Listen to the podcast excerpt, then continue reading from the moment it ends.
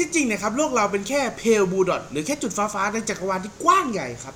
แต่ถ้าไม่มีสิ่งสิ่งหนึ่งครับที่คอยควบคุมโลกเราเนี่ย ปัจจุบันเราคงไม่ได้เกิดอยู่บนดาวเคราะห์ใบนี้ และคงไม่มีจุดสีฟ้าบนจักรวาลนี้แน่นอนครับ วันนี้ครับเราจะพาทุกท่านเนี่ยไปรู้จักกับคำว่าระบบสุริยะที่เราคุ้นเคยในการในตำราเรียนกับ Fact a Week ในวิกิพีเดียครับได้ระบุคำจำกัดความของคำว่าระบบสุริยะไว้ว่า ระบบสุริยะเนี่ยประกอบด้วยดวงอาทิตย์และวัตถุอื่นๆ ที่โคจรรอบดวงอาทิตย์ เนื่องจากแรงโน้มถ่วงได้แก่ดาวเคราะห์8ดวง กับดวงดวงจันทร์บริวารที่ค้นพบถึง 166 ดวง ดาวเคราะห์แค่ 5 ดวง กับดวงจันทร์บริวารที่ค้นพบแล้วอีก 4 ดวง กับวัตถุขนาดเล็กอื่นๆอีกนับล้านชิ้นรวมถึงดาวเคราะห์น้อย วัตถุในแถบไคเปอร์ ดาวหางสก็ดดาว และฝุ่นระหว่างดาวเคราะห์โอเคครับ เราจะมาพูดถึงเรื่องเบสิกง่ายๆ ของระบบสุริยะกันก่อนเลยว่า เนี่ยดาวแต่ละอันเนี่ยที่อยู่ในระบบสุริยะเนี่ยมีฉายาเชื่องกิจเทพเจ้าหรือเทพีแต่ละดวงเนี่ยเป็นยังไง เราเริ่มจากดาวดวงแรกเลยครับที่เป็นศูนย์กลางของระบบสุริยะนะครับผมก็คือดวงอาทิตย์ครับดวงอาทิตย์เนี่ยเชื่องกิจเรารู้กันดีก็คือ the sun นะครับผมสัญลักษณ์ของเขาเนี่ยจะเป็นลักษณะเป็นวงกลม มีจุดอยู่กลางวง เนื่องจากเขาแทนว่าทุกอย่างครับก็ต้องมีจุดศูนย์กลาง ซึ่งดวงอาทิตย์ก็เป็นหนึ่งในนั้นเช่นกันครับผม ซึ่งเทพเจ้านะครับที่แทนก็คือเทพอพอลโลครับต่อกันที่ดาวพุธครับผมดาวพุธภาษาอังกฤษก็คือ Mercury ครับฉายาของเขาคือที่เรารู้จักกันนี่คือเตาไฟแช่แข็ง เพราะว่า 2 อันเนี่ย ด้านหนึ่งครับก็ร้อนจัดๆเลยอีกด้านหนึ่งก็เย็นจัดๆเลยนะครับผม ลักษณะของเขาคืองูพันไม้เท้าครับและมีปีกด้วย ซึ่งแน่นอนว่าเทพเจ้าที่แทนเนี่ยมี 2 องค์ครับสำหรับดาวพุธก็คือเทพเฮอร์เมสในตอนหัวค่ำและในตอนเช้ามืดจะเป็นเทพอพอลโลครับ มากันที่ดาวศุกร์ครับดาวศุกร์ครับ ชื่อกิจเขาคือวีนัสฉายาเขาคือฝาแฝดของโลก เนื่องจากขนาดที่ใกล้กันมากครับผม ซึ่งสัญลักษณ์ของคือเป็นรูปกระจกเงาครับที่มีมือถือ ถ้าเกิดขึ้นนึกภาพไม่ออกก็คือ จะเป็นรูปของสัญลักษณ์ของเพศหญิงครับอันนี้ง่าย ๆ เลย ซึ่งเทพเจ้าแทนดาวดวงนี้ก็คือ เทพเจ้าอาร์โฟไดครับ หรือเทพีแห่งความงามนั่นเอง ต่อกันด้วยนะครับ โลกครับโลกเนี่ยก็คือ Earth นะครับผมฉายาเขาคือดาวเพาะ แห่งพื้นน้ำเพราะเนื่องจาก2ใน3ของโลกเราเนี่ยเป็นน้ำเขาจึงได้สัญญานี้ไปนะครับผมสัญลักษณ์ก็คือจะเป็นรูปวงกลมครับเป็นกากบาทอยู่นะครับผมเทพเจ้าที่แทนคือเทพีกายาครับเทพแห่งการกำเนิดทุกๆ สิ่งบนโลกครับต่อกันที่ดวงจันทร์ครับภาษาอังกฤษเขาคุณรู้ว่ารู้อยู่แล้วว่าคือ moon เขาไม่มีฉายานะครับสัญลักษณ์ของเขาครับก็รูปจันทร์เสี้ยวครับ เออ ดวงจันทร์ก็รูปจันทร์เสี้ยวก็ถูกนี่ เทพีนะครับผมที่แทนดาวดวงนี้ก็คือ เทพีอาร์เทมิสหรืออีกชื่อนึงก็คือเทพีไดอาน่าครับ มากันที่ดาวอังคารครับ ชื่อภาษาอังกฤษก็คือ Mars ครับผมฉายาของเขาครับคือเทพเจ้าแห่งสงครามครับ ซึ่งสัญลักษณ์ของเขาเนี่ยก็คือหอกเทพเจ้ามาร์สครับ ก็เป็นสัญลักษณ์สากลของเพศชาย ถ้าคนคุ้นกันดีนะครับผม เทพเจ้าที่แทนก็คือเทพเจ้ามาร์สหรืออีกชื่อหนึ่งก็คือที่เรารู้จักกันแบบชัดๆเลย ก็คือเทพเจ้าแอรีสครับ มากันที่ดาวพฤหัสบดีครับ ภาษาอังกฤษก็คือจูปิเตอร์ครับผม ซึ่งแน่นอนฉายาก็คือดาวยักษ์เพราะมีขนาดใหญ่ที่สุดในระบบนั่นเอง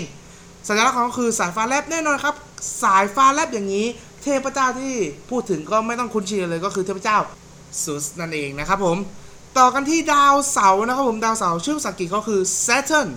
ฉายาเขาคือเทพกิจนะเพราะเนื่องจากดูจากรูปดาวเขาเนี่ยเขามีอะไรที่แปลกหลากหลายวงแหวนเอยอะไรเอยอย่างนี้สัญลักษณ์เขาก็จะเป็นรูปเคียว ซึ่งแน่นอนครับ เทพที่แทนเนี่ยก็คือเทพแห่งเทพเจ้าแห่งการเกษตร ก็คือเทพโครโนสครับ ต่อกันที่ดาวยูเรนัสครับ ดาวยูเรนัสเนี่ยชื่อไทยเขาคือดาวมฤตยูครับผม ซึ่งแน่นอนภาษาอังกฤษมันทับศัพท์อยู่แล้ว เขาเป็นเทพเจ้าแห่งความงามนี่คือฉายาของเขานะครับผม ลักษณะออของสัญลักษณ์เขาจะเป็นวงกลมที่มีจุดอยู่กลางวง และมีรูปบวกเนี่ยอยู่ด้านบนครับผม เทพเจ้าก็คือเทพยูเรนัสครับตามชื่อจริง ๆ เลย ชื่อเทพของเทพยูเรนัสนั่นเอง และปิดกันที่ครับดาวเนปจูนครับดาวเนปจูนเนี่ยชื่อไทยก็คือดาวสมุทร หรือดาวเกตุครับผมฉายาเขาคือเทพเจ้าแห่งท้องทะเลโรมันครับสัญลักษณ์ของเขาจะเป็นรูปตรีศูลหรือสามง่าม ซึ่งแน่นอนครับพูดถึงอาวุธพูดถึงชื่อเทพเจ้าฉายาเขาแล้ว มีอยู่องค์เดียวเท่านั้นครับ เทพโพไซดอนครับผม อันนี้ก็ถือว่าง่าย ๆ มากเนาะต่อมาครับเราจะพาไปรู้จักถึงการค้นพบของระบบสุริยะกันดีกว่าว่า เขาค้นพบได้กันยังไงนะครับผม เราต้องย้อนไปในเวลาหลายพันปีครับ ที่มนุษย์ทุกคนเนี่ยยังไม่ได้รับรู้เลยว่าระบบสุริยะเนี่ยคืออะไร แต่เดิมครับคนเราเชื่อว่าโลกเนี่ยเป็นศูนย์กลางจักรวาลที่อยู่นิ่งๆ มีดวงดาวต่างๆเนี่ยโคจรไปรอบๆครับ และอีกอย่างหนึ่งเนี่ยเขาเชื่อกันว่าโลกเราเนี่ยแบนครับ อันนี้เป็นความเชื่อที่ปัจจุบันยังมีคนคิดอยู่นะครับ ซึ่งมันก็จะมีกลุ่มแน่นอน โดนเกียนไปตามระเบียบครับผม แม้ว่าเนี่ยนักดาราศาสตร์และนักคณิตศาสตร์ชาวอินเดียที่ชื่ออาราบาตานะฮะ อันนี้ผมแน่ใจนะผมอ่านตามอังกฤษเนาะแต่ไม่แน่ใจว่าอินเดียจริงๆเขาอ่านปาตะมั้งผมไม่แน่ใจเหมือนกัน และนักปรัชญาชาวกรีกครับผมอาริชาคัสครับผมเคยมีแนวคิดเกี่ยวกับการที่ดวงอาทิตย์เนี่ยเป็นศูนย์กลางของจักรวาลครับ และจัดลำดับจักรวาลเสียใหม่ แต่ผู้ที่สามารถคิดค้นแบบจำลองทางคณิตศาสตร์เพื่อพิสูจน์แนวคิดนี้ได้สำเร็จก็คือนิโคลัสโคเปอร์นิคัสครับในคริสต์ศตวรรษที่ 17 ครับผม และมีผู้สืบทอดแนวทางการศึกษาของเขาเนี่ยต่อมาก็คือกาลิเลโอกาลิเลอีโยฮันเนสเคปเลอร์และเซอร์ไอแซคนิวตันครับผม พวกเขาเนี่ยทำพยายามครับผมทำความเข้าใจเกี่ยวกับระบบทางฟิสิกส์และเสาะหาหลักฐานที่พิสูจน์ยืนยันว่าเนี่ยโลกเนี่ยเคลื่อนที่ไปรอบๆ ดวงอาทิตย์ และดาวเคราะห์ทั้งหลายเนี่ยก็ดำเนินภายใน ทางกฎฟิสิกส์แบบเดียวกันนี้ ในยุคหลังต่อมาครับผม จึงเริ่มมีการสืบสวนค้นหา ปรากฏการณ์ทางภูมิธรณีต่างๆ เช่นเทือกเขา แอ่งหิน ปรากฏการณ์ทางสภาพอากาศที่แปรเปลี่ยนตามฤดูกาลการศึกษาเกี่ยวกับเมฆพายุทราย และยอดเขาน้ำแข็งบนดาวเคราะห์ดวงอื่นๆ ครับผมแน่นอนครับ ทุกการค้นพบก็ต้องมีการสำรวจต่อครับ ก็คือเราจะเล่าถึงช่วงของการสำรวจระบบสัญญาต่อครับ เริ่มแรกๆครับผมเขาจะใช้เป็นกล้องโทรทัศน์ในการสำรวจก่อน ซึ่งแน่นอนว่า คุณยังไม่สามารถออกนอกโลกได้ยันเองครับผมเริ่มจากครับผมกาลิเลโอกาลิเลเนี่ยคือผู้แรกครับที่ค้นพบรายละเอียดทางกายภาพของวัตถุในระบบสุริยะเขาค้นพบว่าเนี่ยผิวดวงจันทร์นั้นขรุขระครับ ส่วนดวงอาทิตย์เนี่ยมีจุดด่างดำและดาวพฤหัสบดีเนี่ยมีดาวบริวารสี่ดวงโคจรไปรอบๆครับผมซึ่งปัจจุบันมันก็เยอะขึ้น ผมก็ไม่แน่ใจว่าตอนนี้มีอะไรบ้างเนาะคริสติยานเฮยเคินส์ครับเจริญรอยตามกาลิเลโอในการค้นพบ ไททันครับ ดวงจันทร์ของดาวเสาร์รวมถึงวงแหวนของมันด้วย และในเวลาต่อมาครับผมจิโอวานนี่โดเมนิโกกัสซินีครับผมค้นพบดวงจันทร์ของดาวเสาร์เพิ่มอีก 4 ดวงครับ ช่องว่างในวงแหวนของดาวเสาร์รวมถึงจุดแดงใหญ่บนดาวพฤหัสบดีและอย่างอื่นนะครับผมซึ่งจุดแดงใหญ่บนดาวพฤหัสบดีครับก็ได้การพิสูจน์แล้วว่าเป็นพายุที่เกิดขึ้นครับผม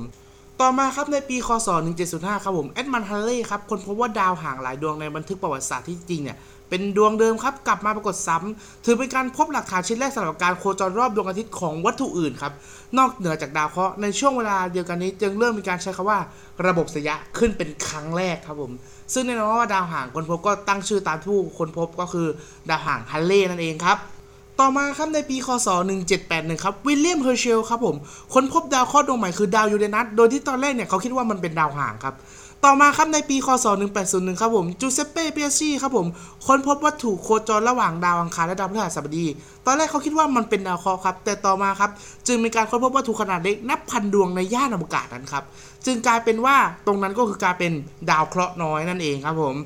ความจริงแล้วครับยังมีเรื่องอื่นอีกอย่างเช่นการสำรวจโดยใช้ยานอวกาศ แต่ว่าเนื่องจากเวลาเราไม่พอแล้วนะครับ ก็ต้องขอบคุณด้วยนะครับที่ติดตามฟังมาตลอดนะครับผมเจอกันใหม่ครับแฟกาวีครับ ทุกวันจันทร์เนี่ยหกโมงเย็นนะครับผมทาง Spotify หรือว่าจะเป็นทาง a n c h o r นะครับสวัสดีครับผมทีชันนก็ต้องลาทุกท่านไปก่อนสำหรับวันนี้ สวัสดีครับ ขอบพระคุณที่รับฟังรายการเราจนจบ อย่าลืมติดตามพวกเราได้ที่ facebook.com/feedpods ไทย